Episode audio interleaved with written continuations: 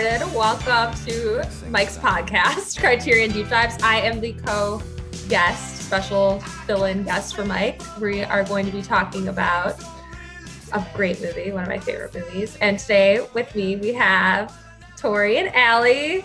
I'm like pointing to you, but you can't actually see where I'm pointing.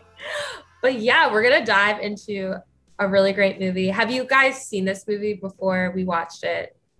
Today? So I yeah. had not, which is surprising because after watching, this is like a very on brand movie for me. Perfect film.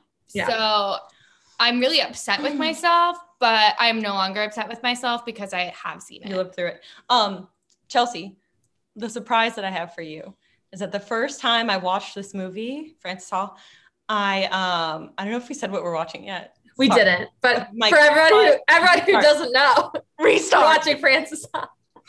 no, it's fine. It's fine. Okay. It's fine. I watched it like after Marriage Story came out because I was like, uh, like I I really liked that movie and I wanted to see more like Noah Baumbach movies.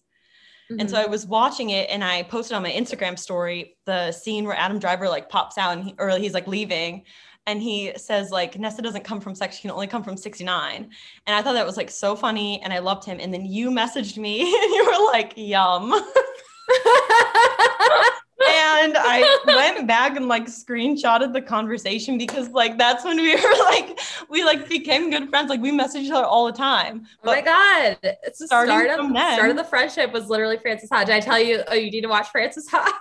yeah, well, I posted. I have it. It's like there's Adam Driver. Oh my god! And then you were like yum, and I was like, Wait, I you can't. have to leave the yum really big. so anyone. And I was like, I can't driver. stop. And then you were like, Frances Ha is such a good movie. And then you said that you were rewatching Girls. And then, um, we which were, is also very important to us. Yeah, yeah. And so I was like, oh yeah, I love Girls. And like we were, ta- we were like very horny for Adam Driver. We were just like talking about how hot he is. And um, then we like went back to talking about Frances Ha. And I was like, yeah, like I like I think this is better than Marriage Story. And you were like, yeah, it's one of my favorite movies. So it all comes full circle. That was it does 2019. Wow. Oh. Wow. That is crazy. So, have you seen any? So now that we revealed we watched Frances Ha, and you know we're big fans, big fans of the movie, so that's why we're talking about it today. Have you seen any other Noah Baumbach movies prior to this, or like obviously you said Marriage Story, but any other ones that he like? I think like there's Squid and the Whale. There's like Greenberg, which is how him and Greta Gerwig met each other, which we will we'll dive into that relationship in a bit. Yeah, I watched Greenberg and Squid and the Whale. Yeah. I liked Greenberg better. I think I've seen both of them, but I don't really remember. I feel like Squid and the Whale is, is good. Just Jesse Eisenberg really bothers me. That's what I was gonna say. Yeah. Yeah. It's, it's, not bad, but I like feel some type of way about him and I don't know what it is, but it, it was kind of like um Marriage Story Light. Like it was like really similar. Right. But I just watched it. I watched like all of them probably in the same night or like close to two nights. Yeah, I feel like I watched a lot of those movies around the same time, but I, I, feel like I was in high school. I was just like, oh, these like cool indie movies. I'll watch them, and like I had no idea that they were all like by the by the same director. But I was yeah. looking. I was watching a bunch of trailers for other movies that he directed last night, and I can't remember the one. It's like Miss. Oh my gosh, it's Miss like something Mistress or un I forget what it's called. It's oh, with Greta I know Gerwig. What you're talking about as well, Mistress America. Yes, Mistress America. Thank you. Um, I was watching the trailer for that yesterday because I was looking at the other Greta Gerwig and Noah Baumbach movies, and I was also going in a wormhole of their relationship and how they got together because that's I love I love a good movie, but I also love a good side story of yeah, like how, how this movie came. Exactly. So that one looked really funny. Um, she was very hilarious. It reminded me similar character of like Frances Ha and her humor as an actress and as a director and writer, but it was definitely definitely one that I want to check out next. I'm going through the IMDb right now because I honestly was not super familiar with him like before watching this, and I'm realizing that I've seen a lot more movies that he's written rather than ones that he has directed.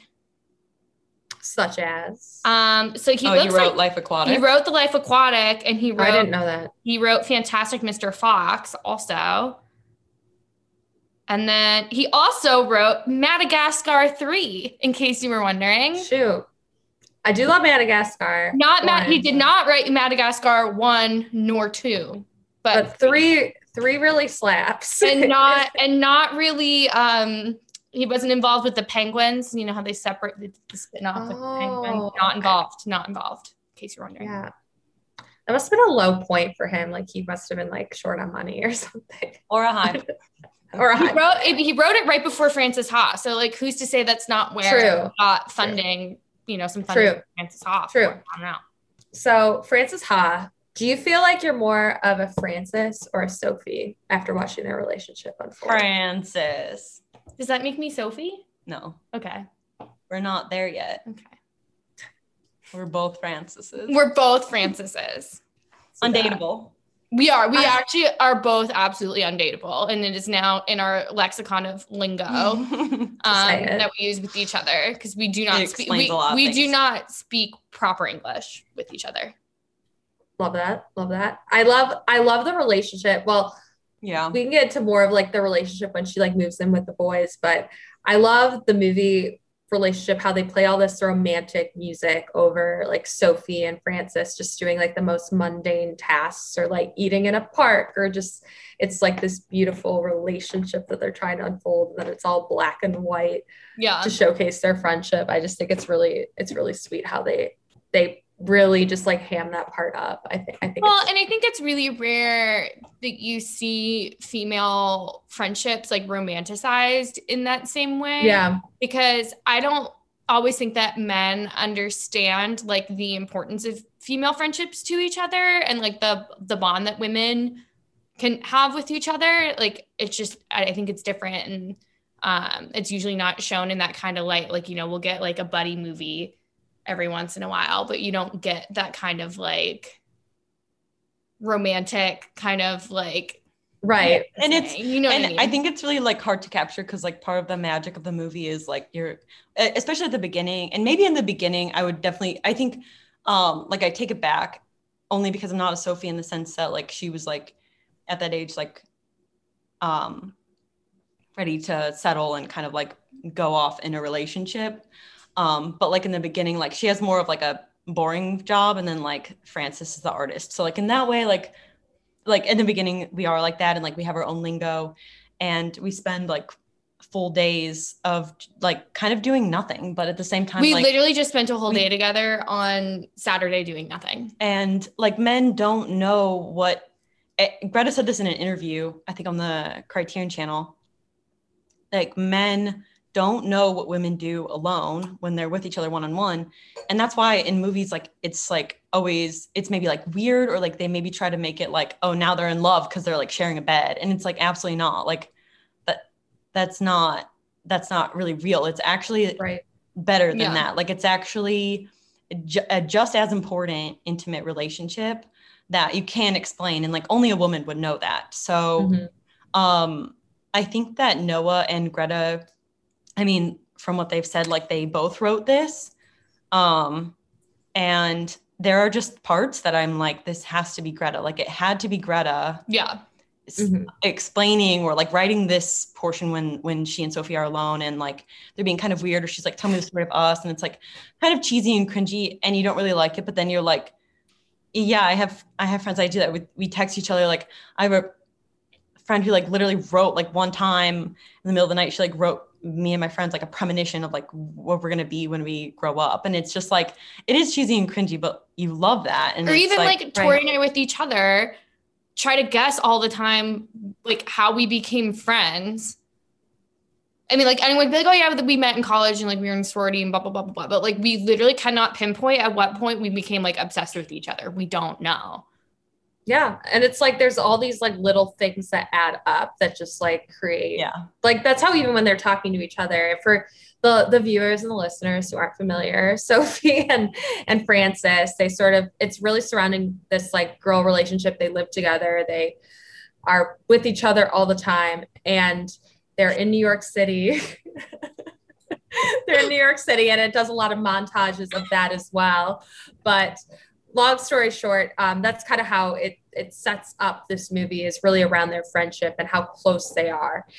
You see a lot of glimpses into what has created their friendship, and they talk about how they met in college and how that's like they always say like, "Oh, Sophie's the version of me with brown hair," or like "Frances is basically me. But you mostly are seeing it from Frances's side or Frances's point of view and her love of Sophie. And I feel like it is requited in the beginning. Like you definitely see like their interaction, how they love and care for each other. But throughout the movie, I think it, it becomes unclear if one of them, Sophie's trying to drift away from this friendship. She's trying to move on from being so close.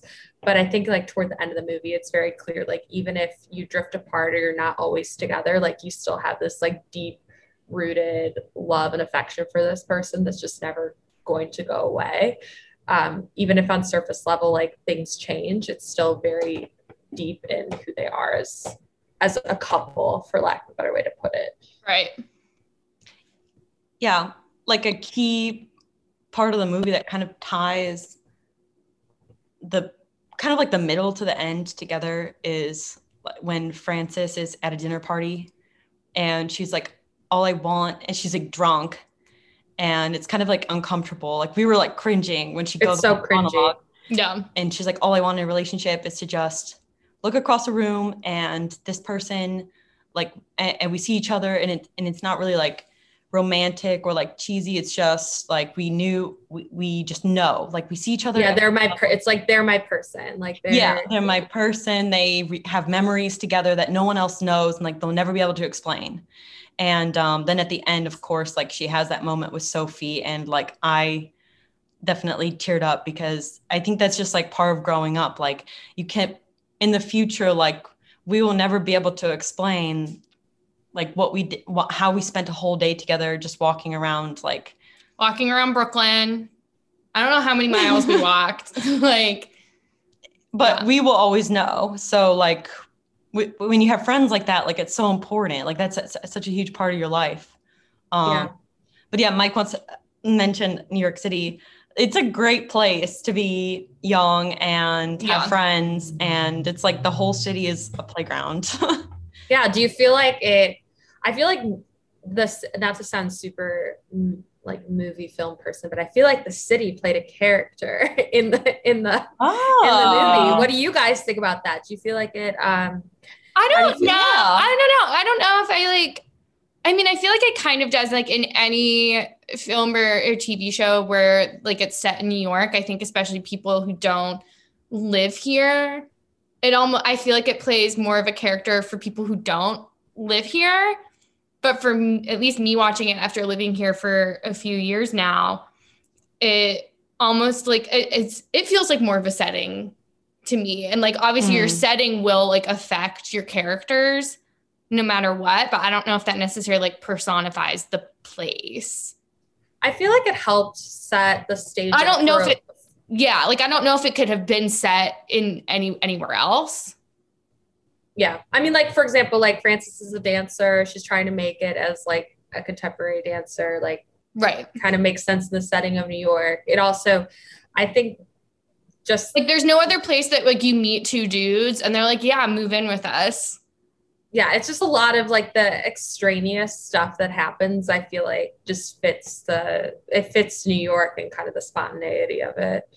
Yeah. Yeah. The most important um like song, I guess, in the soundtrack, which is a really good soundtrack because I was listening to it when I was walking over it is like when she's listening to Modern Love and she's running and kind of that's like, my favorite part. Yeah, yeah she's like running she's down the street, prancercising. Like she's so happy and she's just like being kind of weird, and um, you definitely feel like that, like just like walking around the city. I mean, like I'm newer to it, but I've always loved. Like I visited like yeah thousands of times. Like I had I, friends who like thought Tori lived here before she moved here because she would be like on my Instagram stories. So I much. love to walk and I love to just like listen to music and walk around. And sometimes on certain days you just feel like so happy and you're like, my dreams are gonna come true today. So she was like on her way to dance practice and she was probably like, I'm gonna nail it today. Yeah. This is the city I where dreams come true. my my commuting playlist of choice right now is named main character energy and it's literally those songs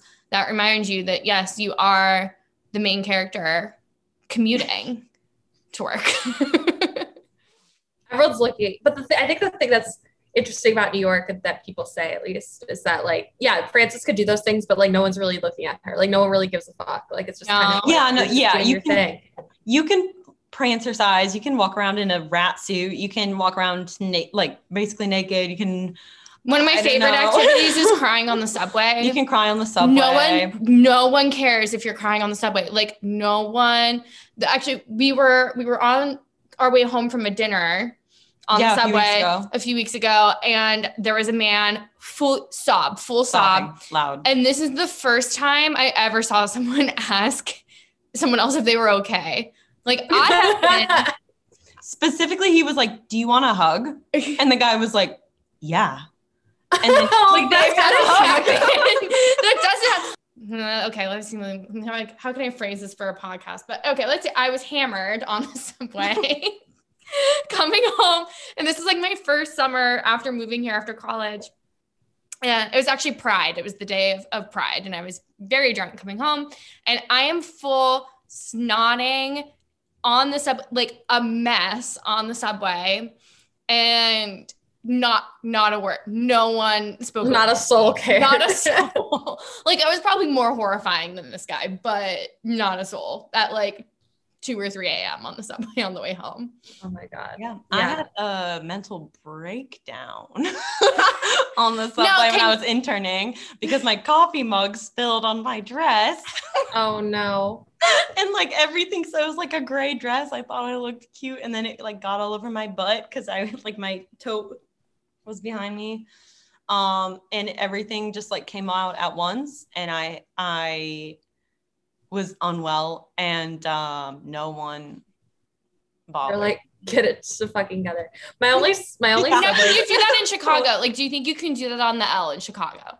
probably Like, could you could you cry or would people? Care? I mean, I'm sure you could. It's kind of interesting because I feel like I, I, I feel like if they're, I don't know, I don't know, because I have a friend who I remember she felt like she was going to pass out um, on her way up to the to the s- to the L, the platform, and she like had to sit down on the ground in like literally just like the station and like I remember her saying like people were just like literally like stepping over me, like no one asked me anything, like no one gave a shit. And like it's like, yeah, it's probably very similar. Like people just mind their own business. Like if there's someone like creepy or saying like or bothering people, no one really people just typically ignore the person. So I feel like it's similar, but I haven't had a situation of seeing someone like have a full-on meltdown. Basically, we'll start we'll start here. Frances and Sophie, it's this love story between them as friends, and it's a great exciting story of their friendship and how they became friends and them living together. And Frances kind of goes under this assumption that her and Sophie are just going to continue living together. They have this great relationship, but yeah, she doesn't doesn't move in her with her boyfriend. yeah, uses Sophie as an excuse. I mean, like she obviously doesn't like him, but she's like, oh no, like Sophie and I like are definitely re-signing. our let her NDAs." direct let her direct. Sorry. No, no, you're you're good, you're good. And yeah, exactly. So it's like they decide not to move in together, and then turns out Sophie wants to move to this other apartment with this other friend that's more expensive in this area she wants to live in. It's not really like a hostile falling out because they know that they'll still be close and they'll still be friends, but it's definitely like this uncomfortable thing where Frances is like, fuck, I gotta find somewhere to live. I think, yeah, just to like interject, um, it does matter that it's in New York City because Sophie wants to go to Tribeca. And we actually don't know where they're living to begin with, but it maybe Somewhere is- in it's in Brooklyn because she said because she says she can't away. move out of Brooklyn, but we There's don't a- know yeah. where. there's a connotation and it goes along with like Sophie, I think throughout the movie is like trying to be like she she's kind of like faking it till you make it. She wants to be like more adult, Adult. and she's trying to be like yeah, she's growing out of of things. And sometimes people grow out of Brooklyn and they think that moving to Tribeca, which is like, you know, a It's- really nice kind of It's one of bougie the most expensive neighborhoods in Isn't it like where a lot of celebrities live? Yeah. Mm-hmm. Yeah. So the fact that she, that's why she was It's kind of justifying expensive. it. She was like, well, so and so it is, you know, that that does matter. That I don't think that happens like elsewhere where it's like it is so imp- like important what neighborhood she justified you it in. really well that she was like oh i had i have someone who's willing to share the rent and like it's a really good deal i can't pass it up that's how she says it to frances 'cause Yeah. she probably knows frances is going to take it hard. Frances can't afford it. Like you can't afford it on a on a dancer budget or like even like a normal budget. Yeah like yeah. until you are you know a further lot of, on in your a lot of families live there. Like it's Yeah. usually like older people families. Like it, it would be kind of weird to move there as a young person. So i think that's But- interesting that that's sophie's um like dream neighborhood as like a young but she's starting to date patch even though at that point she's pretending like he's oh he's just another guy. Yeah. but which we find out later she is like i think she was like trying to show patch like oh i'm ready for marriage. Like like it's time to settle Ready down. to settle but she was yeah. resigning herself to like yeah. marriage family like by moving. It was symbolic basically Yeah. like that move.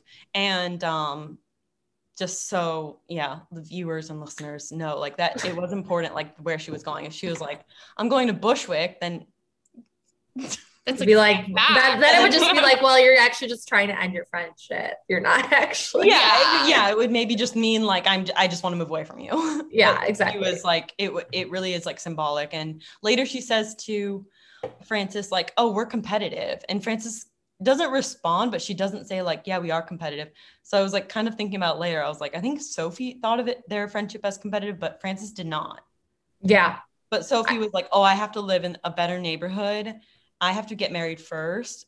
And like, like have the better like- boyfriend yeah Frances is just chilling. Like she's not on that road. Frances just wants to keep like Frances is very in the now, and then when Yeah. things around her start to change, she like is still trying to hold on to this nowness. Yeah, I think you see that like in her her later like job choices and kind of like the way she hops around. yeah, Um Yeah. especially when she when she goes to um back to her school, you know, where she's like not it's, instead of growing up, she's kind of like regressing. yeah. So so to to move along in the storyline for everyone, basically Frances Frances and um, Sophie they you know go their separate ways, living situations. They're still friends, but you don't see as much of them together. And frances actually moves in with these two guys. Lev and Benji, who are played by two amazing people, which we'll get into in a little bit. But kind of within that storyline, she ends up hopping around to a few different places, um, basically trying to find a place to live for like these temporary situations. And a part of that, she ends up actually going to her alma mater to um, be a counselor slash like, RA. it's like an RA, but then she's like, it's very strange. I it like feels like it's a summer program as well. It's like a camp, but it's like college. I, It's very know strange.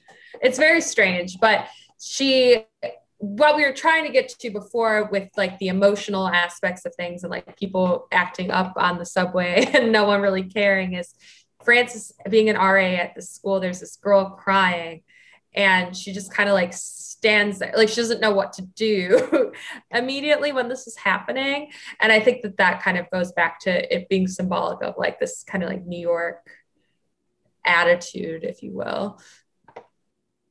Yeah i think that at that time like that but that is so frances like that is so the character. Like even though she was technically a new yorker i mean we can only presume how long she's worked there. If she or lived in new york city like yeah. she graduated college and then moved there right away like several years.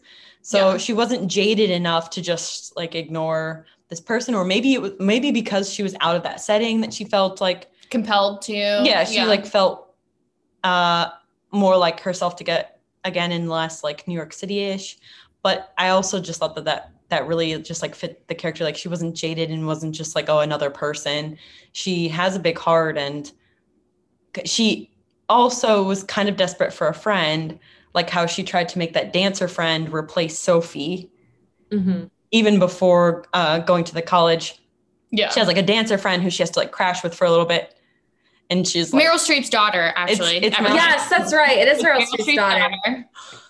And she like is trying to force her to do like some of the weird things that she and Sophie did, like fight. Like it's play fight. That part just killed me. Like they're just like walk. Like she's like walking with her suitcase. They're walking in the park, like just being like, "Oh yeah, like thanks for letting me move in. Like thanks so much." And the girl's like, "It's fine. Like stop saying thank you so much." And then she's like, do you want to play fight? yeah.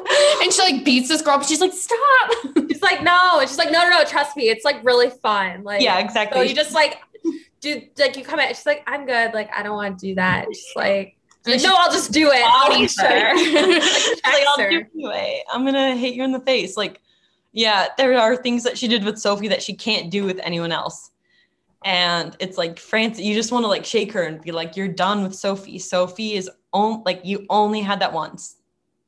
Yeah. You can do other things with new people. Like you can have other bonds and like maybe this dancer friend has another like weird quirky thing that you do together, but not fighting. It was also just Something fu- different. It's so strange. It's such like a strange thing in general, but I think that's Yeah. like so indicative of like, yeah, like these inside jokes, these friendships that you make that you can't explain, and they're not you they're not replicable. You you just Yeah. like have to just make new friendships and new connections. It's not meant to replace that, but it's just a part of you know your relationship with this other person. But yeah, it, that part is that part is hilarious, and I feel like throughout like Frances's journey of kind of cycling from her breakup, she calls it like her breakup with Sophie at one point, and everyone's like, "You broke up," and she's like, "Oh well, not really, haha." Like she's like, "It's it's fine, we're still friends," but I feel like she just kind of like starts spiraling into like this like getting weirder and more like awkward and not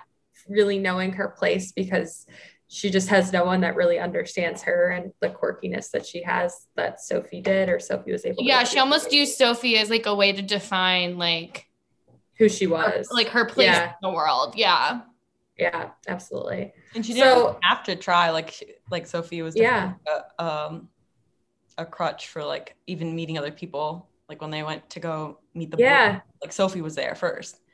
Yeah. yeah, like when they met um Lev and Benji, like Sophie was the reason that she met Always them. went. She's also the reason that she like kind of like left her she like sort of broke up with her boyfriend and just left because she's like, I'd rather go to this party with Sophie and these random people I don't know. yeah.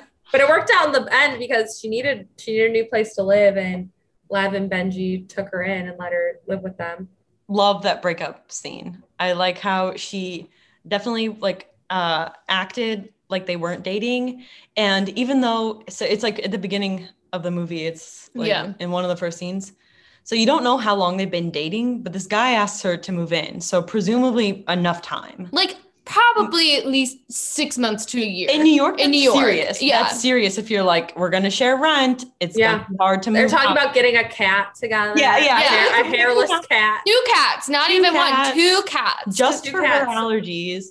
And he invites her to move in, and then she's like, "Oh," she was kind of like, "We're doing this." Like I felt like she was like really caught off guard, and um, that's also like really her character to not be like ready for the next step in anything. He's like, "Oh, this isn't working," because she's kind of like, "No, I ha- I have to because I I have to live with Sophie." And he's like, "This isn't working." She's like, "Yep." You're right. Well, I have to go to this party, um, have a nice life, and then she's like, "Guess we'll never see each other again." And he's like, "Wait, why?" yeah, like he didn't even get he was being like he didn't even he didn't even understand that they were breaking up. She's like, "Oh, well, I thought we just broke up. He's You like, broke up with me. You just said this wasn't working. And he was like, Well, it's not, but like it's a genius way to break up with someone who doesn't want to. You're like, you said, you said we're breaking up. Well, I thought he was breaking up with her too. Like I don't know. I did- what I did too, yeah, I, was like, I don't "It's know on not what working." planet he was not not breaking up with her. yeah, I don't know. uh, Either. I feel like he was just like trying to have a conversation about it. And then he's and she's just like, Oh, I guess they're breaking up because she's like, Oh, okay, well, you want me to move in? I don't want to move in, really. Or like I'm she was making up excuses to not move in. She didn't really want to like cut him loose, but she just wanted to like kind of keep once again, like keep everything very status quo as to what they Mhm. are. But then when he said that and she's like assumed they were breaking up, she's kind of like, Okay, well, bye. She kind of just lets things happen to her and she's like yeah, like Yeah. not necessarily always okay with about it, but it just like it's like all right well sophie's just always her backup plan she has sophie so she's like okay well yeah, I so don't it Yeah. doesn't matter. You're right. She like literally just like flies through life and just like things are happening. She's like, okay, like she's like the Pete Davidson like SNL character who's like, okay, like she's yeah exactly just like, oh, we're breaking up. Okay, I'm gonna go to a party, and then she like Yeah. gets there and she like meets Adam Driver, well so like Angel yeah Maisel. Angel, Angel Maisel. Maisel.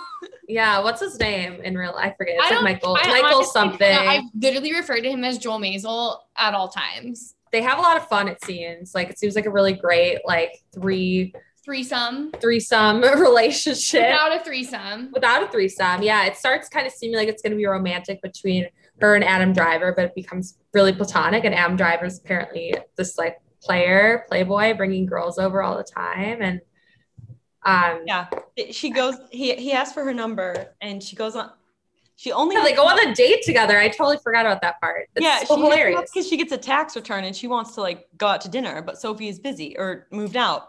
And so she hits him up because he was interested and then she wants to pay. And um like uh, what Mike was saying, like the financial burden is like she didn't have cash on her, so she had to sprint down the street to an ATM. And um the other day I literally had to do that. She had to do that. Um, and then the ATM wasn't. This is really funny. So Tori actually might be offed by the Polish mafia at some point, but she did pay her debt, so maybe not. She paid her four dollar debt to the mafia. I had to pay for something to get notarized and it was like four dollars. And I was like, oh, do you take Venmo? Or a credit card? I was like, can we do this? And the girl's like, no, you have to pay in cash. And so Allie waited there while I'm I'm literally the waiting there with this like Polish girl who's like doesn't believe in the COVID vaccine. Yeah, they're chatting about she was an anti-vaxxer, like anti-COVID person. And I had to sprint down the street. But in the context of the movie, that is so embarrassing. And then and she has to like contemplate if she's gonna pay like the three dollar fee. She's like, "Mm." I know. I think that those like little like things throughout the movie where she just like you see you can just interpret her whole mood about or in reaction to this thing yeah. without her having to say or do anything. And it's like three dollar fee, and she's just like looking at it and like Yeah. just like okay, I'll pay it. I think the most interesting thing about her moving in with the guys is it kind of shows like the the differences in attitudes with money with people Yeah. in New York. And especially like like I like I got my parents are like fa- like fairly normally middle class, well off. Like we never really were struggling for anything, but we're not in a place where they could ever, you know, give me money to support me living here. Like I, I had two jobs until I didn't have to have two jobs anymore. Um, and so with her, and you know, Frances is kind of the same way. Like she doesn't have a lot of money. Like she scrapes by, and like you know, so sometimes she works like a random odd job or whatever. Um, but she moves in with these two guys who, um, you know, they're artists and writers. You know, and Joel Maisel's trying to write a screenplay, and then he's trying to write a skit for SNL, and you know, he's doing all this stuff, and it kind of shows like I, I definitely have friends in the city whose parents like supplement them in that way. Um, and it's a really interesting dynamic to kind of like experience and then like have it play out. And I, I it's I don't know, I'm trying to and like it's very sceney. They get very social climby and like it's not in an overt way. It's kind of like when Adam Driver, you know, they're trying to talking they're talking about art and he's trying to get her, you know, like kind of hook you up with a dealer, we can buy some art. And she's just confused by that. But like that's like a very New York way of being like, I have money and like I do, like it's like a social Yeah. status thing, but it's not in like as such an overt way, I think, and in some other cities. Yeah, she's like, they'll, they'll talk about like their investment portfolio or they'll talk about their art that they're investing in or like like things like that. Yeah, she's like, I want to be able to pay for my meals. She's like, I need to Right. eat this week. Yeah, and like it's Fine She's art, like, like, I wait, need- she's like, wait, you guys told me this room was nine hundred dollars. Now, it's Yeah, exactly. 12. Yeah, and they're like, no, it's twelve hundred. She's like, well, I only have nine fifty, and they were like, oh yeah, yeah, we.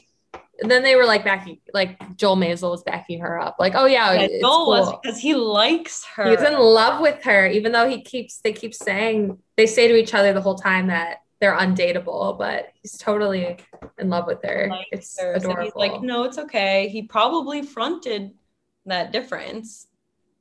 yeah, He probably just like paid for her because Yeah. he was not worried about money. He was literally chilling, writing.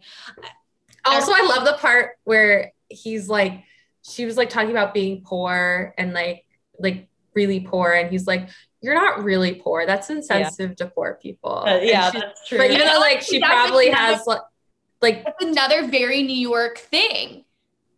yeah, because I would do that. I would say that all the time when I had. I say that now, as we're sitting in my like very nice apartment in a trendy neighborhood, which like she lives in a very cool apartment in a fairly trendy neighborhood when she lives with them. And it's true. Like, no, you're not actually like you're not poor poor.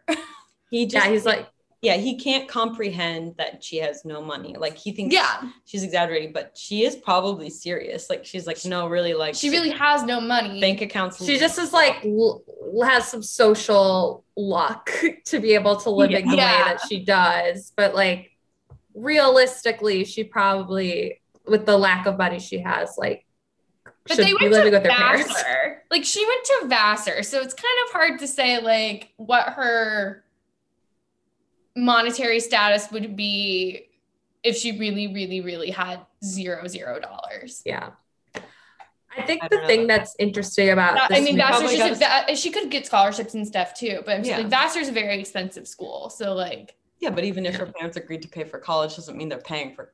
I know, It- I, I it know, doesn't no, mean I understand. No, I know, I understand because that's like in the same place that I was when I moved here. However, if I had like really needed something or I was like really like about to be destitute, I had a safety net still. right you and i think that her character does too it reminds me a lot of hannah and girls exactly um, that's very yeah. similar. It's like very still very close to the parents, but like the parents live far away, and like you never see Frances like going to her parents asking for money or needing money. It's actually there's a whole you know there's that whole montage scene where she goes home for the holidays, and it's it's actually those are her those are her real parents. I don't know if you knew that. Like in the Yeah, in the yeah. film, they're her real parents. From that's why I Yeah. Yeah. it's her whole hometown home, hometown sequence but i think it's nice because it doesn't focus like on like this element of like you need to move home or like you don't have it, it's very like nice it kind of just goes through the like very like standard montage of like what it's like being home for the holidays with your parents and like the activities you do and kind of like the like excitement and then decline of like okay now it's kind of like the holidays are over like mundane stuff and heading back and it's nice to see everyone but back to my normal life and i like that because it's not so focused on like she can't live this life in new york but she's just like very stubborn in the fact that she doesn't want to change anything about her situation in new york Yeah. Exactly. I think it goes to show like that what you said at the beginning, like New York City is a character in a sense that like she she could have had that. She probably could have stayed with her parents while she like thought about what she wanted to do or like had a job or even like rented a place in Sacramento for much less money or taught dance, but she wasn't willing to sacrifice. And like for a lot of people in our generation, like before COVID, it also kind of reminded me of like COVID times, a lot of people fleeing and just being Yeah. they go home for the first time and like really thinking about it. And because it because recently it was such a dire situation now when people people went home you know like within the last year they're like oh this is comfortable. This is okay. This is fine. This is Right. me a lot of like like it was the first time people are like thinking about it that way. But otherwise you're always drawn back. Like even though she went home that's like a beautiful montage where she's like everything's great she clearly she has Yeah. like, she meets up with her friends. dinner. Yeah, she has friends there. She has her family is so nice. She's biking around. It looks comfortable, but she's not ready for like settling in for things yet. Like Sophie was like settling for a man and like Frances was like, "No, I I'm in New York. I have a dream." Mm-hmm. And she was she had to go back. She couldn't just Yeah. I think it's just also like not wanting to to fail necessarily, but I think that in a lot of ways Frances is in the way of herself like being successful. Like she she could have had we can get into this more, but she could have had a day like more of steady income from like working that office desk job and like been able to like teach dance and like perform if she wanted to. But she was like, no, I really want to be in a com- a dance company. Like she could and she was very stubborn at that, but she could have had like these things that she could have money to have an apartment to live with people like she could have had these things but she was sort of stopping herself because she wanted she already had these things basically handed to her actually she like didn't Yeah. she was Yeah. like in the way of herself not having them um which i And think is kind of why I liked Joel Maisel's comments of like you're not poor poor. yeah like you could had all of these opportunities and options and things that she could be doing. Like she wasn't like I wasn't wasn't that's offensive to real poor people. Yeah, because she just wasn't. She's like, I'm not saying that she wanted something more that wasn't attainable, but it's like, hey, like you are in a dire situation. You actually do have options. You can right, exactly. You can live a happy, happy life. But kind of getting back to like um, Greta Gerwig and her hometown in this movie is Sacramento. She flies home to Sacramento. Her real parents are part of it. I think it's interesting how much of like this is similar to Lady Bird, which we talked about a little bit, and just it being autobiographical of inserting her own personality and her own experience into the story, which I never really knew uh, when I first watched the movie. But then after seeing Lady Bird, I was like, oh, yeah, she's from Sacramento. She had a similar experience of like wanting to get away and moving to New York. And I think that that is represented in the character of Frances as well. Yeah, it's almost like the prequel. Yeah. Yeah. Or the po or like, yeah. Yeah, but it's after because in Lady Bird she's in high school and then goes to college. That's what I'm saying. So like Lady Bird's like the prequel. Oh, Lady Bird. yeah, Lady Bird is the prequel yeah. to Frances. Yeah. Is what I was saying. Yeah, yeah, yeah. No, totally. It's kind of like it's it's just I think it's nice to see how much of herself like is a part of the story and what she does. I mean, she only I think the only other movie she's directed is and I, she I think she's co-written with Noah on other things in uh, some of the other. She had a lot. She was she acted a lot, and then and then she like co-wrote and acted in this one, and then. But she's the only other one. She's and then her first solo project. Yeah. yeah. Little Women and and Lady Bird are her only solo. And she projects. was doing like smaller things apparently. Yeah. yeah. Yeah. My mom always says like never forget where you came from because I was Lady Bird. Like I was like I was probably worse. Like I was. I mean, not like I was Lady Bird, but like similarly, I was like a bratty teen who thought I was better than the suburb that I lived in for no apparent reason. Like I was nobody, still am nobody. Like I, I always wanted to go away until like when I did, my mom always said like, don't forget where you came from. And now like I have such a good feeling about my hometown. Like when I go home, like I don't think about it in the same way that I did when I was literally stuck. Like I was literally being provided for and have everything handed to me at that time. But Greta said in an interview that um, like she never she she actually didn't think the way that Lady Bird thought about like being uh like mean about her hometown. Like she wanted to get out, but she still loves um Sacramento and tries to like use it in her movies a lot yeah. as a good place. And she said like everyone in her family was artistic, even though they didn't do it as their job. So she knows that there are like still important people there who don't get credit for things, like artists who do it as a hobby and not not as a role um which is like really like suburban people yeah tend to think like you have to have like a steady job and then you do art as a hobby I think that's Unless really common in a lot of places because Erie's yeah. kind of the same way. Like some of the most talented like actors that I know are people that worked at the I mean, Erie has a really large community theater that runs like a professional one, but it's like it's kind of like kind of like a like a Beck Center kind of deal. But some of the most talented people I know, like they're like insurance adjusters by day, and then they go to rehearsal and they do all that stuff at night, and you would have no idea. Right. Right. I think that, yeah, it's really interesting. Like the the creatives who don't get the credit, you know, that you would that they would think they would. Get. Yeah. And I agree. I think she. I think like in general, like she's everything she does in Sacramento, I feel like it's like an uh, like a love story of Sacramento. Like she always tries to show it off in a in a good way. And I agree with you. Like her char- the character of Lady Bird was very like anti-Sacramento, but everything throughout the movie showed Sacramento to be such a nice place, like a, a beautiful place. And like I think it's relatable in the sense of like, uh, you're a teen in the suburbs and you just want to get out and like experience culture. I think is yeah, exactly. Lady Bird says.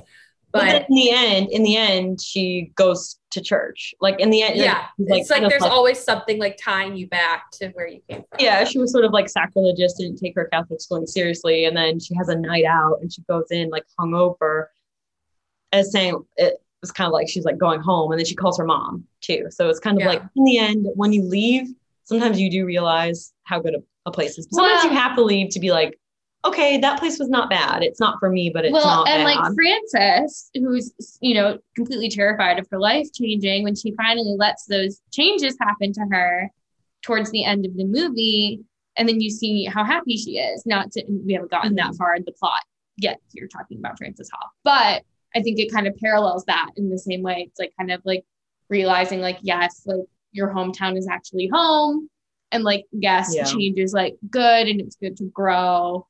It's a coming of age. It's like Lady Lady Bird is like more of a traditional coming of age because it was like high school to college. Like that's like the, the basics. Yeah. And then Frances Ha is like another one that happens like It's like the millennial. It's like our yeah. our coming of age because I feel like a lot. I you have more in your 20s. You kind of have like a lot of coming of ages. yeah, but I think a lot of like previous generations they might not have come into that Mm. as much. Like even my parents got married right when my mom graduated high school, so there was no Oh no wow. there was no coming of age for them. They popped out me and my brother. Like they were like, okay, we're adults now and we have a house and we have kids. Like Yeah. There's now What- this like generational gap of like, what do you do? Which is great, but it's kind of like this like, when do you settle down? Like, are you supposed to settle down? Like, what do we do? And I think there's something also to be said with like the privilege of like Sophie's in a situation where she's kind of like trying, I don't want to say this in a negative way, but she's sort of like latching onto like Patch, her boyfriend, is kind of like this like next step up, but also like a next step social climbing thing.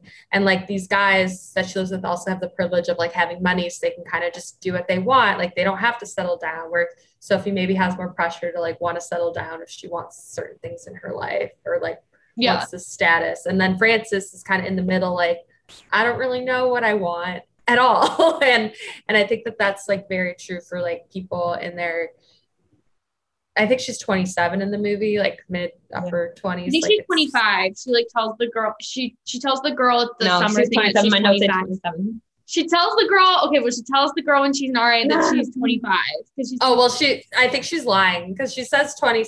She says twenty seven at some other Did she say point. she's 27? It's- I might have missed it. I latched onto that 25. She's like around that age. so. Yeah. Yeah. But it's a similar age, but definitely like by 27, like you're feeling like um even like someone I know is turning 27, they're they're like they're like, wow, that feels so much older for some reason. Yeah. I mean, as a It 26 does. year old, as a current 26 year old, I do think that 27 sounds a lot older. it does. It it does. You go- 28 and 28 feels even older. but like you go through it and and I I don't know, I was like interested to ask you guys, like, do you think that Sophie was settling for Patch because she kind of complains about about him at the beginning? I and don't. then, like we noted, like Frances Frances has to go take an RA job at college, which is kind of like re- regressing. She she her dream is not being realized, and she's too stubborn to not take a desk job. So she's like, no, I'm better than a desk job. I'm a dancer. So then she ends up back at college, and it's like symbolic of like she's too she's 27, but she's acting like she she's doing a job that she should have done when she was 18 through 22. 22. Yeah. But then Sophie shows up at college too, which I thought was interesting. Like she thought Oh, she yeah. was kind Like, of like at the donor event. yeah. And so Sophie wanted to go to college and but then she's there and she has been with this boyfriend and like moved to Tokyo with him to kind of be like, oh, I'm like a mature woman. But then she's there and she's wasted and she's acting. It reminds me of like someone like a little kid who's pretending to be adult. Like she was like telling a senator, like, we live in Tokyo, like kind of exaggeratingly like like something that people who are not mature do to act mature. right. Yeah. Like she's like, like, oh, here's my boyfriend. He's really rich, and we moved to Tokyo. And the senator's like, okay, whatever. I'm trying to like hit on this waiter. Yeah. She's like, Which is And the it's, best it's part also funny because it's like kind like yeah, it's like this role reversal of like, oh, Frances, you're working at this college, and Frances was like pouring wine at this donor event at the Yeah. college, and like, oh, you're like a lesser person, but then meanwhile you have Sophie who's like at this donor event, as presumably a donor, presumably Yeah. She goes like, like, my, rich she's like I and made my fancy. boyfriend donate money. Yeah, like, acting like a total idiot, like wasted. It's like almost like I feel like she's not self-actualized of like what like the things that she has, like what she actually wants out of life. She's like, oh, I have all these like dumb things. They don't actually mean anything, and now I live in Japan. and yeah, yeah, exactly. Like she wanted to show. She just she only wanted to show off. So exactly. yeah. Do you think that she was like just settling for him because that's all, that was like on her bucket list kind of thing? Like she was like, oh, this guy's whatever, but he has all the things. I wanted to be able to go. So I'm worried about Sophie. I don't know. Yeah, I don't she's know. settled. Do we do we think she's settled? Because like she went through like a whole thing where she's like, I don't really like him that much. Blah blah blah blah. He's kind of like a boring khaki dude, but he's nothing but nice to everyone. He like He puts up with Frances a huge blowout. he put puts up with a huge Frances Huge blowout. blowout. I just puts remembered up, that part. puts up with a huge Sophie blowout. He literally tells Frances like, "No, I like you." Oh yeah, he when literally, he's yeah. dropping Sophie's Sophie like, "Frances hates you," and so it's like, like, and "No, Frances, is- like Frances you." is like, "No, I like you," and he's like, "I like you too, Frances." He's just like, He okay. nothing but a kind man. I know. We- Everyone's so He awful is to a manic pixie dream boy. We know nothing about Patch. We He's- love Patchy. Yeah, like he didn't like to be fair like he was never a fully fleshed out character so i don't know if we can I like fairly say whether sophie was I agree. or not I agree. I feel like we're our point of view of everything is obviously through Frances's eyes. And like I feel like maybe Sophie didn't like as close as they were, maybe didn't say actually everything she felt about patches. Like she's kind of like, I don't know, like he's okay. Like she knows that he's like maybe not this like cool artist type cool guy He's Yeah, that, like, like that like they would normally go for, like that they have these like fantasies about like as like together. yeah, it's not like sweeping you off your feet he's but he's like he's a like a you know he's I don't even know what he does. He's just like something a guy who would- yeah something financy I he's just a finance bro, but he's a nice finance bro from everything that we see as an audience.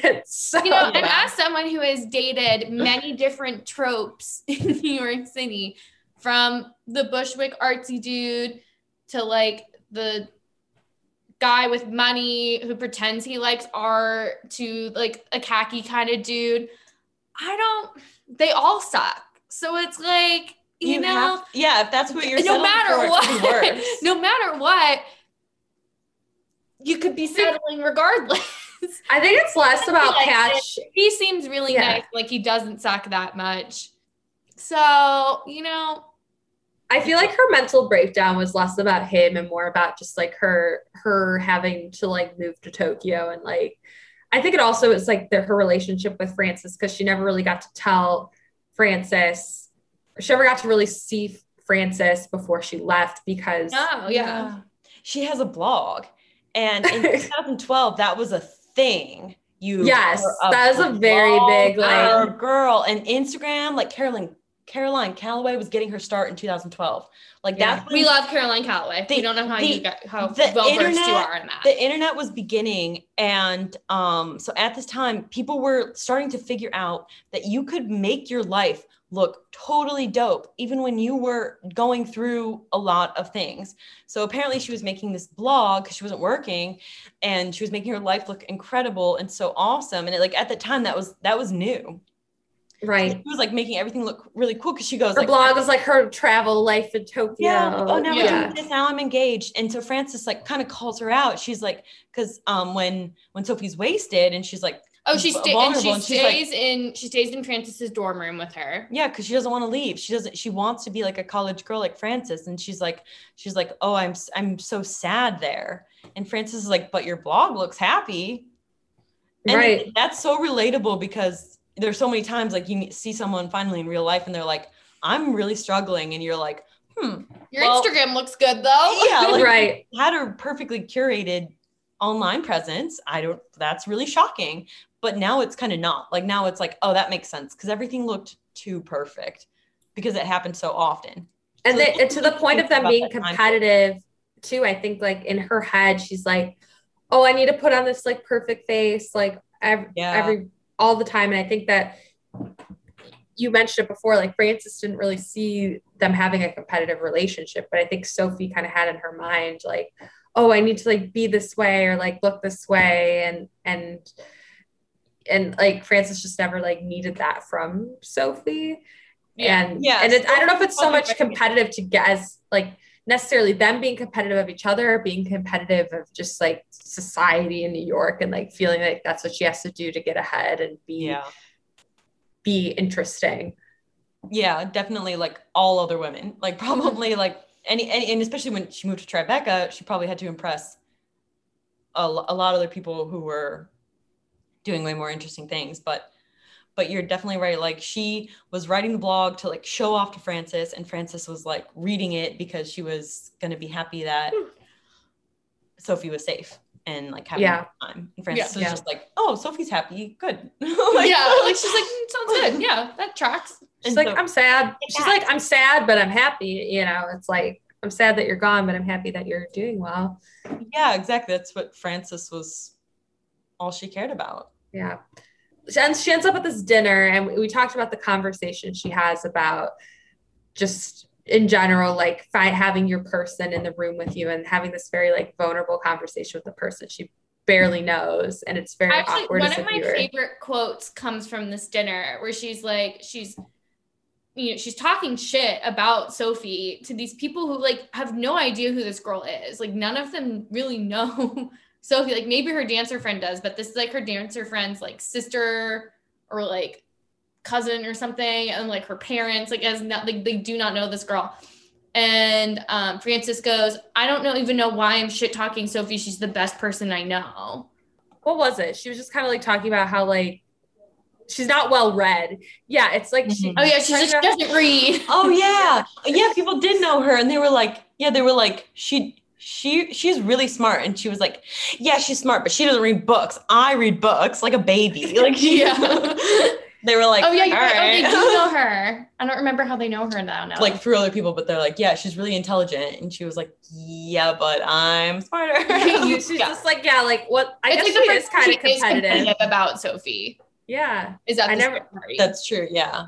But maybe they are competitive all the time, and that's the only time you kind of like get a glimpse of it. yeah. Do you guys think it's realistic just how extremely they fall out of touch? Like they don't even text or she doesn't tell her about Japan. It was 2012.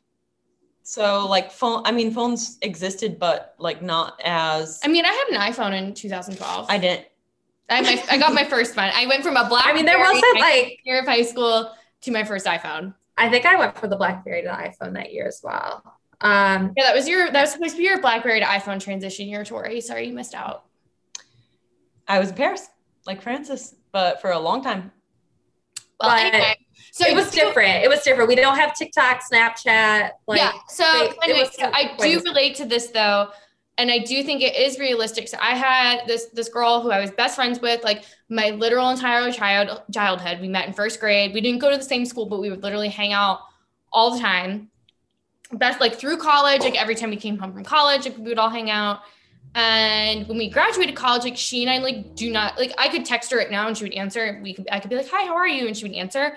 Um, but literally, like we don't talk at all. I literally had to find out via Instagram that she was now a lesbian and had a girlfriend.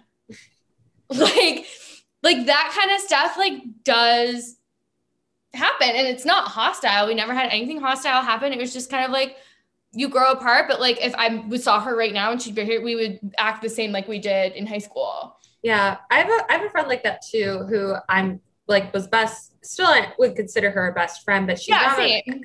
she's not any she she's always kind of been a little bit of like um like not always like she would lose her phone a lot. She would kind of like have a different number, like different. She was always like very like she's a very in the moment friend.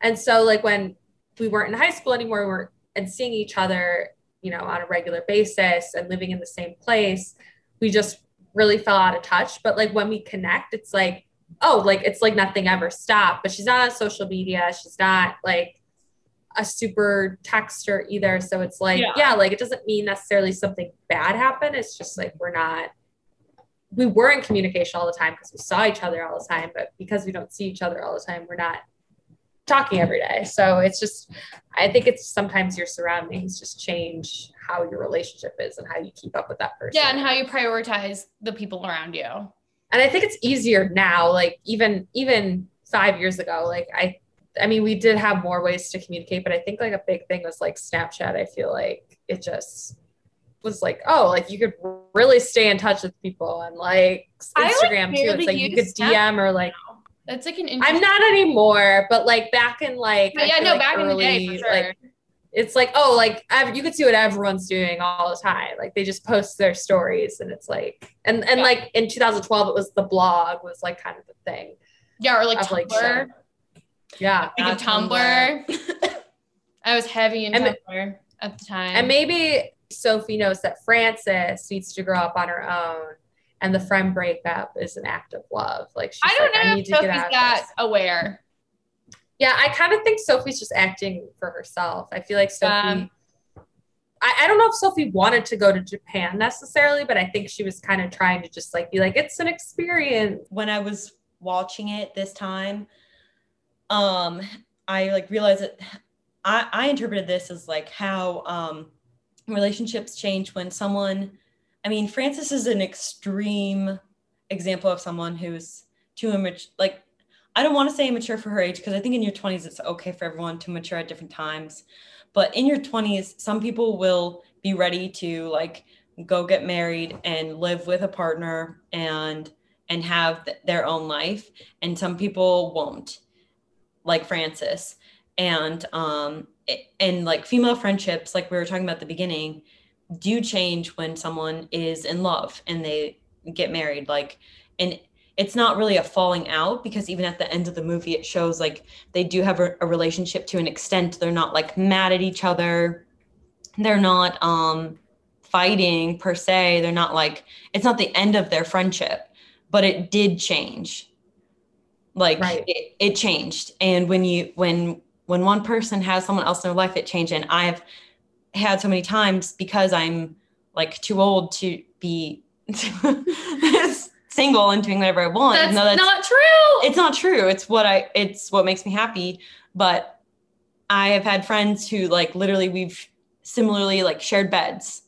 Uh you know like like we share beds we like eat mexican food in the same bed we're watching girls on a laptop and like they're telling me everything and then and then they fall in love and then we still talk a lot but it's different when i have to see them because sometimes like the husband is there and who who i didn't know all this time um right. Like, Like, you, you feel like you almost know that person better than that person. yeah, partner it's, it's a stranger it's like you look at them and and they're there and like you have it still have inside jokes but you can't go like full force with them and they're they seem different because they're you looking can't just cute dog it. yeah and uh, and you know you can't be like as weird as possible and, and you just you're meeting a new person and like and that's how it is. They don't know you as well. They don't know like your inside jokes and then you can't do them. And so then you are not hanging out as much because they're in love. And that's that's okay. Like that's gonna happen in in every friendship but like you you love them and you're friends with them in a different way. Like how marriage story is a story about how people get a divorce but they still love each other and they have like a different relationship after marriage. Like it Mhm. changes but they still love each other but it's like weird. I think Right. the movie is about like a friendship that they still love each other but it changed when when sophie decided to get married and we don't know if she's in love or not i hope that she loves this person i still i'm questionable but she's married to a stranger and frances can't be weird and they can't do their weird things Yeah. because Yeah. the guy well, at least that's how they presume it. Like Patch seems to be like what, like fine about their relationship. Like he seems like pretty like whatever. But it's Yeah, like a, he it's seems a real social chill. it's a social I know it's still like a third Yeah. person in the Yeah. Yeah, yeah it's a I mean, stranger, and like it's like a stranger to your relationship. It's a in Sophie X. Yeah. I mean, sadly, like I've had friends who hang out with me like without their husbands, and they're like, "Oh, I feel like I'm my real self now. Like now that I'm with you." Yeah. And it's like, That's weird. well, you, uh, yeah, I'm like, well, you live with your so you're your fake self when you go home. But this like, also could play into the fact that Tori and I are undateable because we cannot fathom being our unreal selves. we don't change. We don't. This is it. but People just don't know how to take it. They're like, I'm overwhelmed. but Yeah, yeah, hundred percent. That's why I don't think that's the bad thing. That's why Mike is But I not don't- on the pod, guys. He can't take it. That's not true. I don't think you guys are like. I think you're fine. Like who who wouldn't want to hang out with you? Like, Aw, I don't- Aw, thanks, Chelsea. Yeah. No, but serious. But seriously, I mean, like, I don't know. I feel like there's so much out there about like, oh, you need to be like this or like that. But just like, you know, I think a lot of people do take that to heart and they do act differently in within their relationship. And like you're going to act differently right. no matter what, no matter who you're around. Like I obviously I act like an entirely different person around my parents than I do around Tori. Yeah. I mean, yeah, I think And even have within different my friend sides groups, like like who you're with, like does affect like your behavior. Yeah.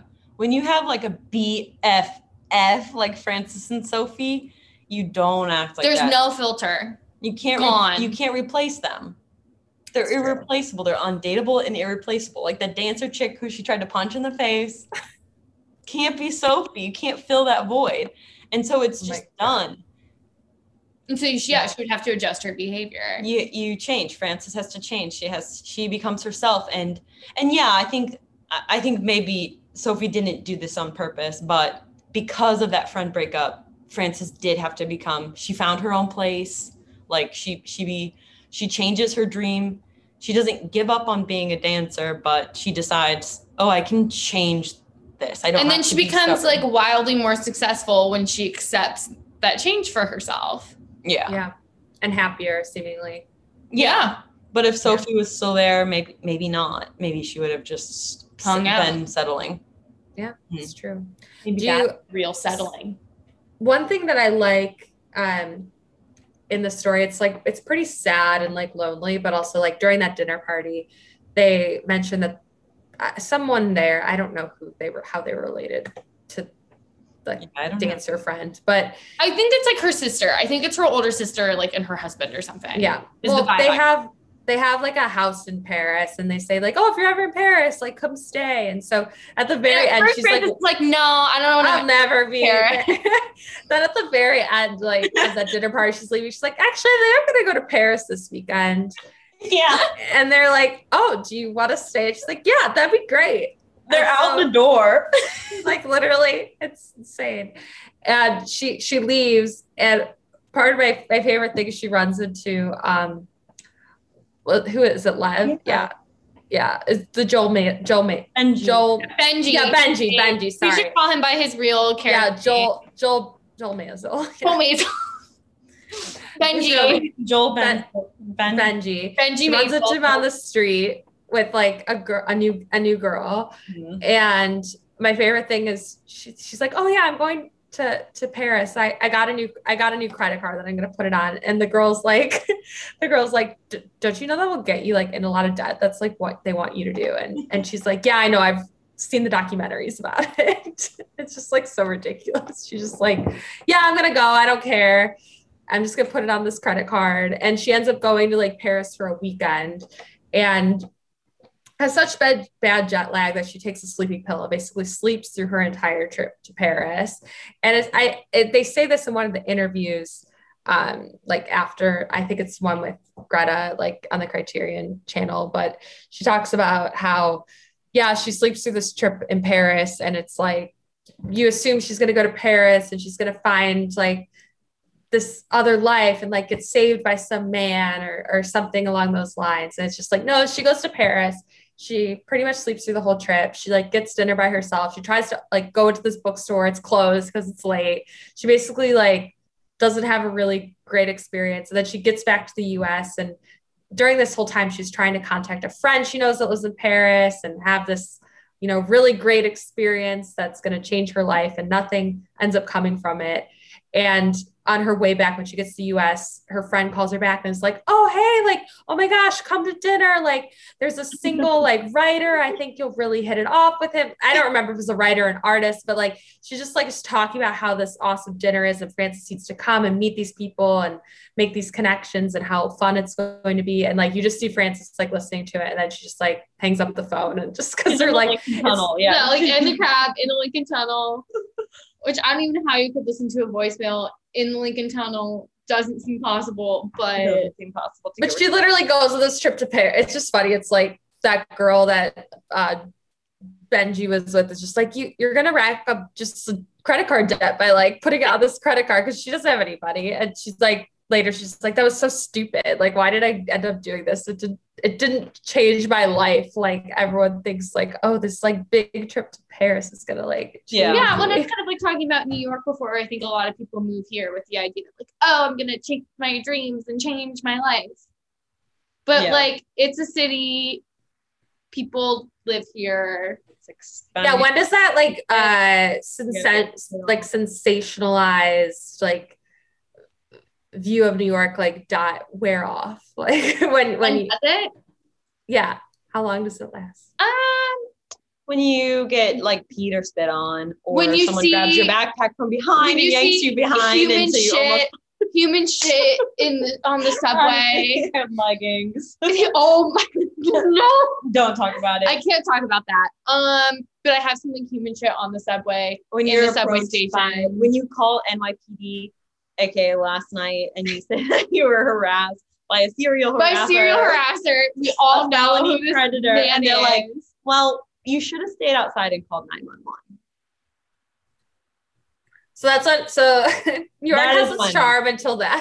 That is It's- fun. I'm Don't trying call my think- dad. but at the same time, like I I never came here as a tourist. Like the Yeah. first time I ever came to New York was when my parents dropped me off for my internship my junior year, like between junior and senior year of college. And like the street that my Tori came to my dorm a few times that summer that I, I lived in like a I lived in one of the FIT dorms. Um, right by Penn Station. It was on 31st and 9th, um, which is conveniently close enough to Penn Station, Madison Square Garden, where people could go panhandle there, but it was close enough and, and like down the street enough where they would all the homeless people would, would sleep on my block. So like at night, I would literally just walk by like homeless person after homeless person sleeping on my street, and it, it was it was still pretty safe and we had like security because I lived on a college campus, so there was like security that would like walk around and stuff. Uh, but I never really ended up with that like really idealized like New York. Like I went and saw the Rockettes and everything was like sparkly and like d- like I never did any of that stuff. Mhm. Um, but just seeing like the juxtaposition of like like the big Madison Square Garden lights, and then you have like all these homeless people like sleeping in the shadows of it. I think like kind of snaps you out of it pretty quickly. But it's also pretty mundane to live here like after graduating. Like when people ask like, what do you do? Like I've like FaceTime people from college and they're like, okay, well, what are you doing? And I was like, well, I go here, I go to Walgreens and I sit in my apartment and I watch Netflix. And yeah, that's how I spend most of my time. But again, you have like Instagram or blogging or whatever else that like makes you look like you're doing fabulous things all the time. Yeah. Yeah. But it's also, I think there's something to be said about like the cool thing about living in a city or like New York is just like the proximity to so many different things if you want to. do yeah, no, absolutely. Just absolutely like anyone who lives here would never have the energy to do all those cool things all the time. yeah, absolutely. But I think it's so funny that she goes to Paris like so randomly and spontaneously because everything that Frances does is really slow. And like I wrote down in my notes app, I was like, why does she have such a hard time leaving? Like even in the morning when um Lev or Adam Driver's character, when she moves in, Yeah. he's going out for the day and she's like how can he leave so easily and i like realized like she has such a hard time like like getting out of like a college phase or Yeah. um, like getting out of uh like i'm gonna be a dancer phase it's like it, it really takes Or her a while day- to like change Or even that day when she's like, oh, like like Benji asks her if she wants to like watch a movie or something like during this. She's like, Yeah. she's like, I have so many things to do. Like, Yeah. I absolutely cannot watch a movie with you. And then she doesn't Cut to- leave. Cuts to her like eating a bagel Eating a Oh bagel. yeah, they're like, I'm gonna get bagel Look at that. sandwiches. Do you want? Do you want one? She's like, oh, I have to like go do laundry and I'm gonna do this. I have a whole day plan, and then the next thing you know, she's got like this bagel sandwich. Yeah. Just like, he's eating a bagel and then she can't do anything after that You absolutely can't do anything after you she, bagel. she's sitting she's sitting there and he's like do you want to watch some movies and she's like well i had some things to do but i guess like, I've already wasted the day. yeah she's like calls it a waste of a day like she has such a hard time leaving and then all of a sudden someone mentioned and i i didn't know if it was like drunk or like maybe the fact that she saw benji with like another girl like, but like she just has to be like i'm going to paris and it was like such a spontaneous thing that like maybe for that like maybe for taking a trip you should have paused and planned yeah. but for like other things, you don't have to make it such a big deal. Like you don't have to make it a big deal to go do your laundry. You can just go. She's like has it wrong.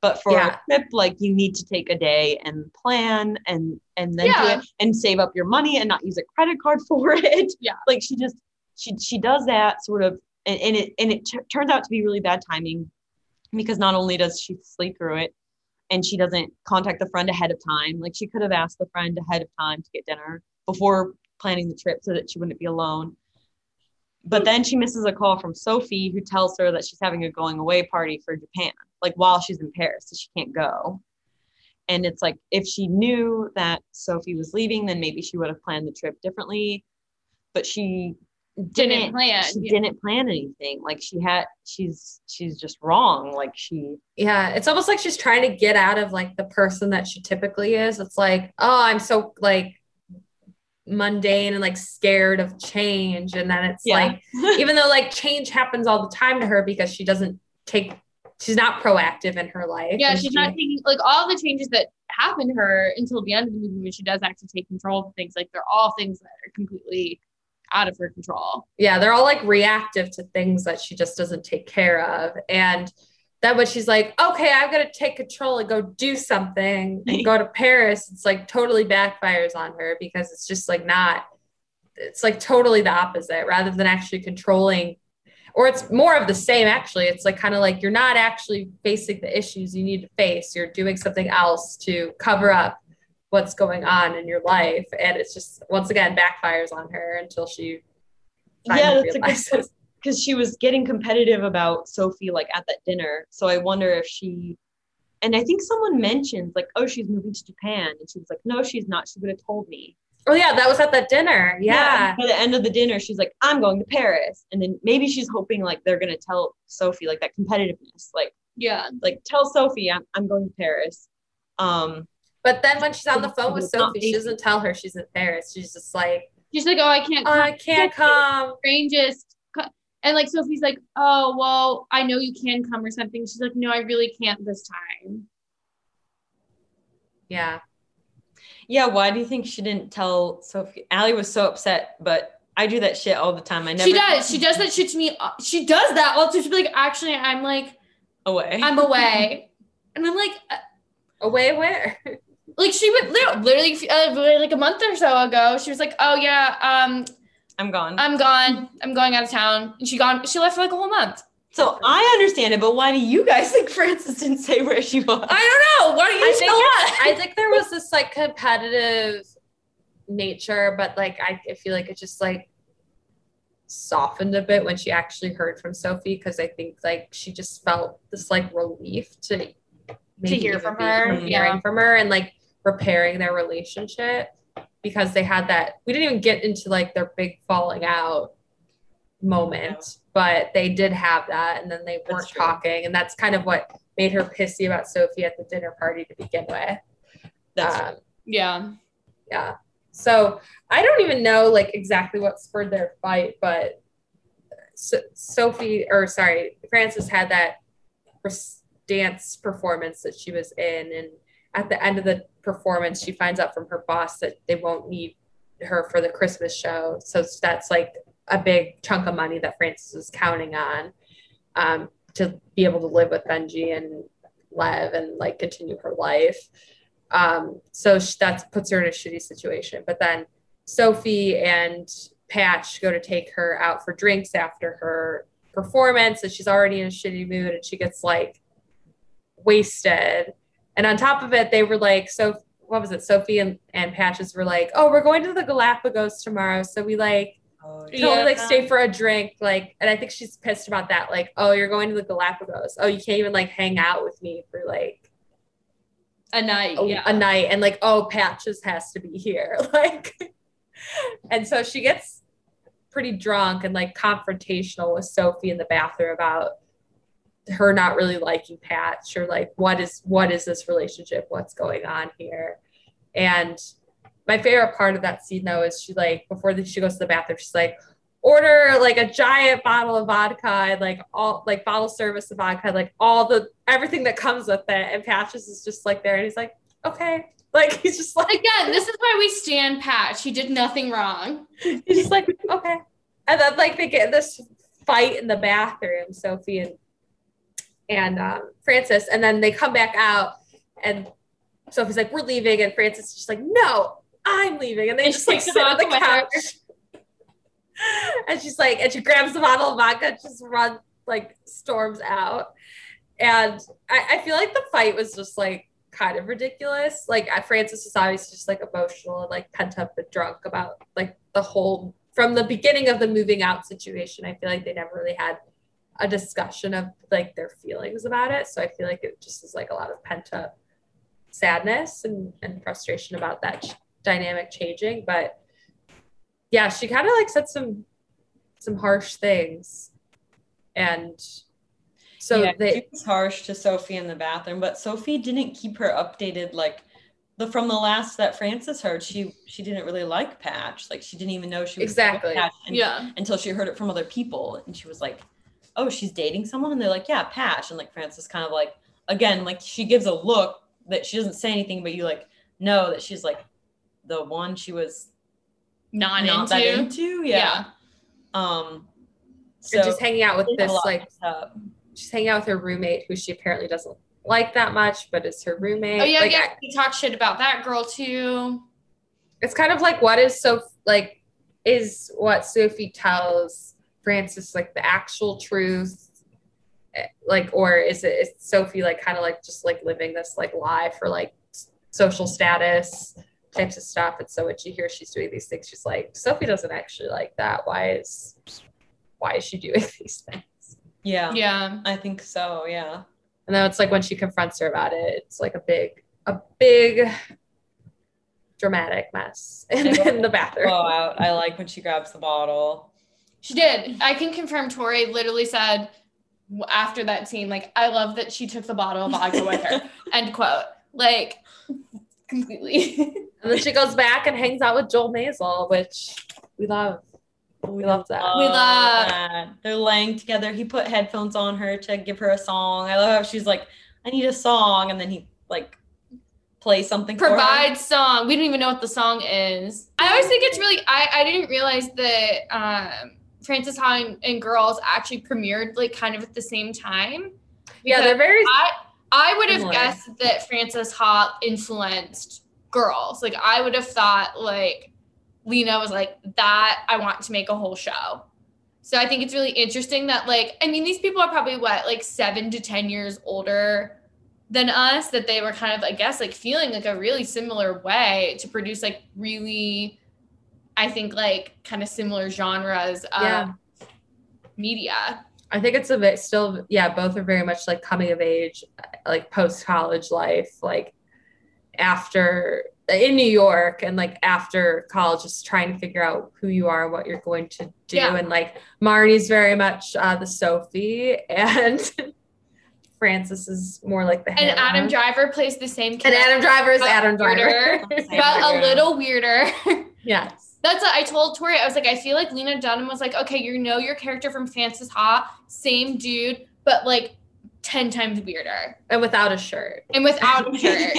and you got And you're an actor, not a sculptor. Was he a sculptor? right. Yeah, he's a sculptor. Yeah. He's a sculptor. But he did make things with wood, so he's kind of a sculptor in girls as well. I would call more of a carpenter. Carpenter, it's a carpenter. You're right. You're right. His boat.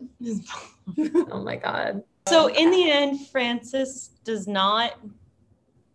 She kind of does give up on a dream, but she changes. She changes her dream. She basically accepts the things that were literally handed right in front of her that could have made her happy this whole time. It's just like her self-actualizing those Well, things. yeah, she realized like what she was good at doing. Not that she was a bad dancer, but that's not necessarily where her skills like. Yeah, she's a better choreographer and like Yeah. Yeah. really liked her art and what she did. And Something else pointed out that like she literally goes from at being a dancer, which is like being told what you're told what to do, to being a director. So in other words, like she took it's like symbolic of like her taking control over her life. Like Yeah. telling now she's in, in control of the Yeah. choreography. Whereas before she really wanted, for instance, like Sophie to like, where are we gonna live next? Like we're gonna spend the sleep. Like she wanted to just be guided along Yeah. and, and let people do things for her. And then she decides, okay, I could be a good choreographer and um and she now she's in control. Yeah. And at the very end, we talked about this before, but she has her moment at the party where she's like talking with people about after her big recital that she for the Choreographed. dance that she does. Yeah.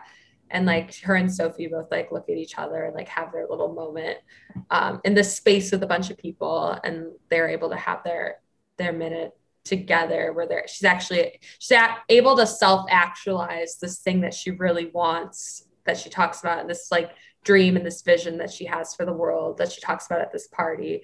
And she's actually able to self actualize it when she's at this party with Sophie. And they're able to have have their own little world um, by looking at each other at this party which I thought was was sweet and nice.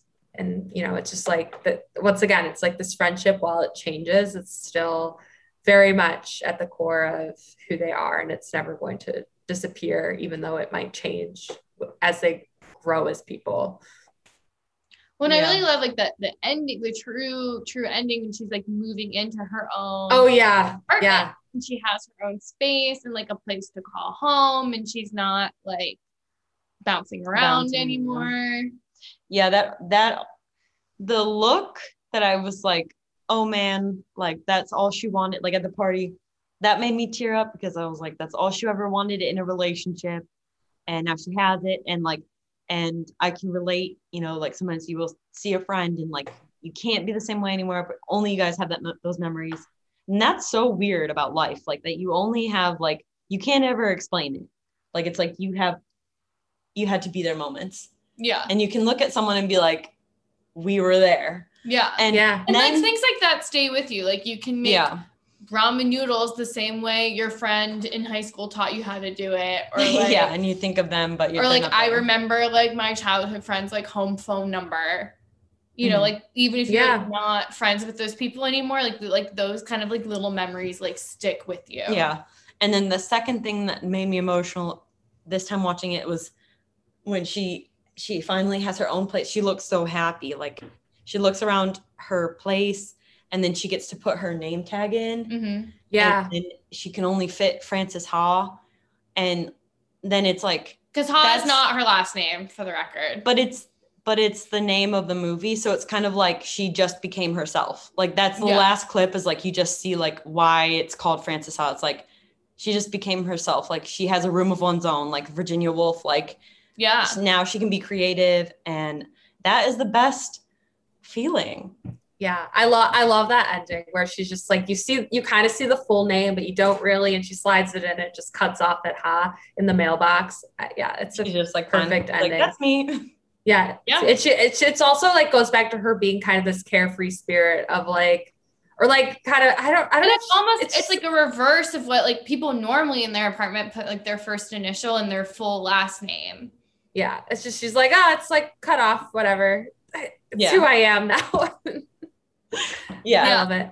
I also love I also love just uh, the movie. I think that's something really unique about the movie is the fact that it is shot in all. What's actually it's digital. I learned this yesterday. It's a digital film and it was filmed in color, but it's a black and white movie. So they basically took this color, um, digitized color recording and turned it black and white, which I thought was interesting because um, it's just like you wouldn't necessarily think of this movie needing to be in black and white, but I think it really helps tell this kind of romantic story, um, Yeah. especially with the background music. And it's not like overly cheesy in any way, but there's definitely like moments of like, oh yeah, this definitely feels like a romantic love story. And I think the black and white element really adds to it. And I think it also just helps really focus in on some of the characters and some of like the the what they're doing a little bit more than especially with the dance scenes. I think it really shows them off nicely being in black and white like that.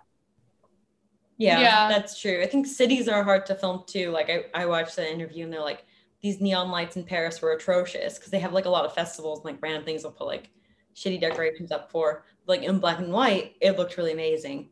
But the same goes for New York. Like it's hard Yeah. to take. Sometimes you're like, wow, the city looks so good, and then you take a picture. And it looks like garbage. I have so many pictures that I'm like, why did I take that?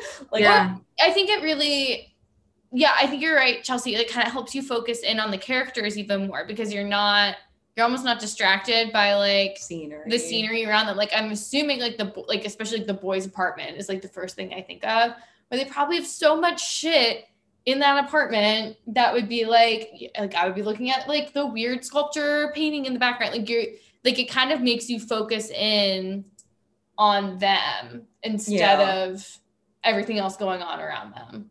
Yeah.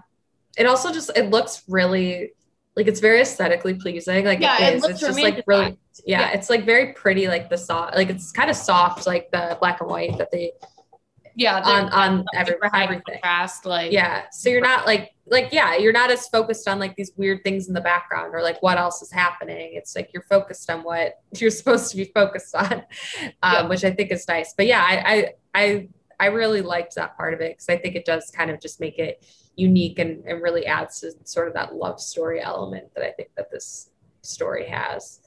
They wrote this together by like emailing each other. I think that's so like, how could you not like fall in love with someone yeah i also think it's really interesting that um i was like deep diving in their relationship yesterday and like she was in greenberg and that's how they met and he had his wife at the time was pregnant with a child and then like they shortly got divorced after and then like him and greta like sort of like were kind of linked and like they basically he got divorced in like 2010 or like the movie came out in 2010 and like then they were sort of linked together in 2011 so it is a little sus but like you know it's good for them. You know they they had they had their first kid in i think 2019 together so we definitely know that they're sleeping together so well, yeah.